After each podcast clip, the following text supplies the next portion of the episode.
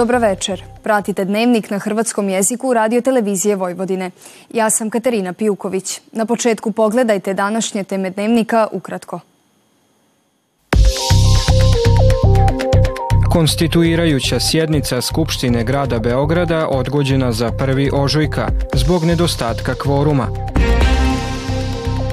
Hrvatske stranke lijevo-liberalne oporbe održale prosvjed na Markovu trgu u Zagrebu. Nastavak uređivanja Hrvatskog doma Matice umjetničkim dijelima slikovima hrvatskih velikana.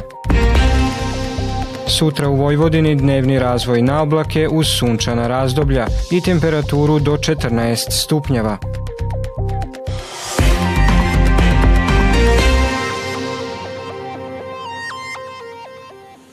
Konstituirajuća sjednica Skupštine grada Beograda koja je bila zakazana za danas prije podne odgođena je zbog nedostatka kvoruma za petak 1. ožujka u 10 sati.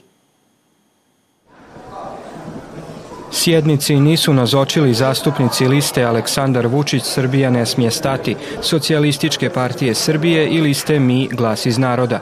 Predstavnici koalicije Srbija protiv nasilja ušli su u dvoranu Skupštine grada Beograda i istaknuli transparente na kojima su bile parole Beograd vas neće, pokrali ste izbore, krađa neće proći. Lider pokreta Mi glas iz naroda Branimir Nestorović izjavio je da njihov cilj nije da po svaku cijenu sudjeluju u formiranju vlasti, već da uđu u skupštinu i imaju mogućnost utjecati na odlučivanje. Predsjednica vlade Srbije Ana Brnabić poručila je danas na ceremoniji polaganja kamena temeljca u povodu početka druge etape radova na znanstveno-tehnološkom parku u Nišu da će država uložiti 25 milijuna eura i da je zadatak da projekt bude završen do oktobra 2025. godine. Ona se osvrnula i na odgodu konstituirajuće sjednice Skupštine Beograda, rekavši da ne vidi što je pobjeda u tome, te dodala da je oporba samo protratila vrijeme vrijeme čitavog naroda. Na šalterima elektroprivrede Srbije od danas je ponovno moguća naplata računa za struju u cijeloj Srbiji, jer šalteri nisu radili više od dva mjeseca zbog hakerskog napada. Sajber napad proteklih je mjeseci ugrozio i sustav i rad, ne samo EPS-a, već i elektrodistribucije Srbije, a trpjeli su i građani zbog otežane naplate i dostave računa. Pripadnici Novosadske policije uhitili su 48-godišnjeg BR iz okolice Beočina, usumnjičenog da je počinio teško ubojstvo. Sumnja se da je on sinoć u selu Rakovac nožem usmrtio bivšu suprugu i njezinu majku u njihovoj kući, precizirali su iz policije. Uhićenom je određeno zadržavanje do 48 sati i bit će priveden uz kaznenu prijavu višem javnom tužitelju u Novom Sadu. Mediji prenose da je osumnjičeni imao dvije sudske zabrane prilaska bivšoj ženi. Pod nazivom Dosta je odmah na izbore. U subotu je na Markovu trgu u Zagrebu održan prosjed koji je organiziralo 11 parlamentarnih stranaka lijevo-liberalne oporbe. Jedan od glavnih okidača koji je doveo do toga da tisuće prosvjednika za vikend ispune Markov trg i obližnje Zagrebačke ulice jeste nedavno imenovanje Ivana Turudića za glavnog državnog odvjetnika, kojeg hrvatski lijevo-liberalni oporbenjaci smatraju HDZ-ovim čovjekom, bliskim kriminalnom miljeu. Mi možemo biti zemlja iz koje se ne odlazi da bi se preživjelo. Mi možemo biti zemlja u kojoj se dolazi da bi se dobro živjelo. I zbog svega toga, zbog svih nas koji smo danas ovdje, zbog svih onih koji su željeli doći ali nisu mogli, zbog svih njih, nemojte ići u Njemačku, nemojte ići u Irsku, Otiđite na birališta kako bi otišli oni jedini koji moraju otići. Dok su neki svoje nezadovoljstvo izražavali glasnim zviždanjem i povicima dostaje, neki su pažnju plijenili transparentima na kojima su prevladavale poruke protiv novopostavljenog državnog odvjetnika Ivana Turudića.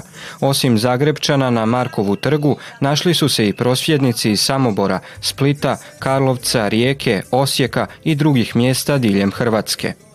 Danas sam ovdje zato što ovo je borba za našu Hrvatsku. Ovo je borba između njihove i naše Hrvatske, zato što želim dostojanstvenu, poštenu, nekorumpiranu zemlju. Zato što želim da mladi ljudi ostanu u Hrvatskoj i danas sa Markovog trga šaljemo poruku nade da je promjena moguća i pozivam sve građanke i građane Republike Hrvatske da izađu na izbore, jer dosta je. Zbog toga što slušamo u zadnje vrijeme Andreja Plenkovića kako je njemu sve ide po planu, ali je očito da taj plan nije plan koji paše većini ljudi u ovoj državi.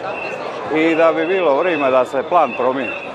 Pored političara prosvjet su podržali i brojni glazbenici, književnici, glumci i redatelji poput Dane Budisavljević, koja je među ostalim istaknula kako se svaka zajednica temelji na povjerenju koje je hrvatska vlada izigrala. Nastavljeno je uređivanje Hrvatskog doma matice i umjetničkim dijelima kako bi ona u cijelosti reprezentirala sve Hrvate koji žive na području Srbije. Svoje doprinos dala akademska slikarica Nera Pletikosić, koja je nedavnom Hrvatskom nacionalnom vijeću predala naručene slike šestorice velikana Hrvatske zajednice s ovog područja. E, pa za Bana Jelačića smo imali dovoljno fotografija i nekih izvora na osnovu koga smo mogli zboriti istraživanje kako bi taj portret e, najbolje izgledao.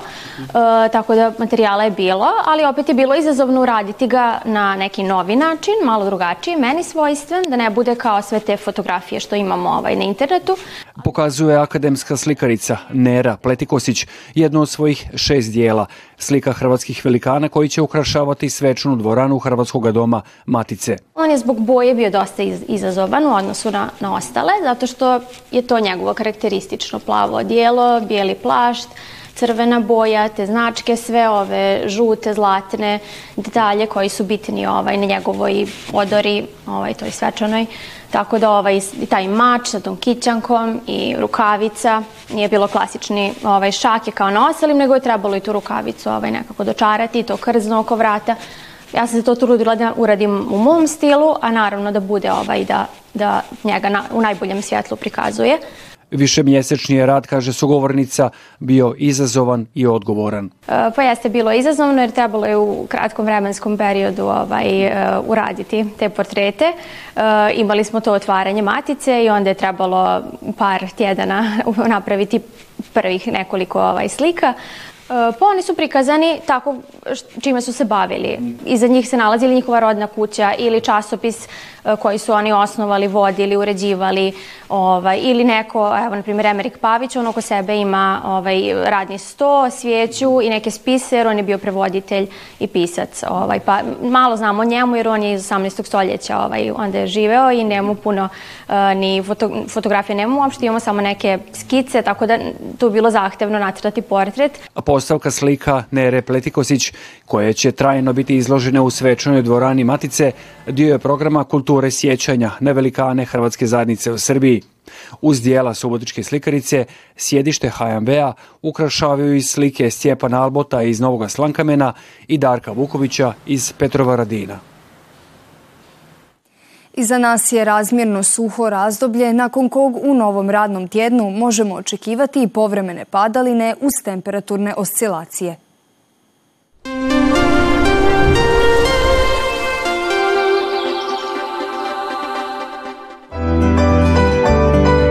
Noći s ponedjeljka na utorak oblačna masa s mjestimičnom kišom širi se od sjevera prema jugu.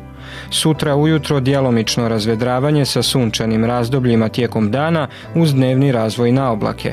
Zapuhaće slab do umjeren sjeverozapadni i sjeverni vjetar. Tlak iznad normale. Najniža temperatura od 4 do 6, a najviše od 12 do 14 stupnjeva. Na večer suho u srijedu promjenjiva oblačnost s povremenom kišom prije podne. Toliko u ovom izdanju dnevnika koji možete gledati i na zahtjev putem internetske stranice www.rtv.rs. Vidimo se sutra u isto vrijeme. Hvala na pozornosti i ugodan ostatak večeri.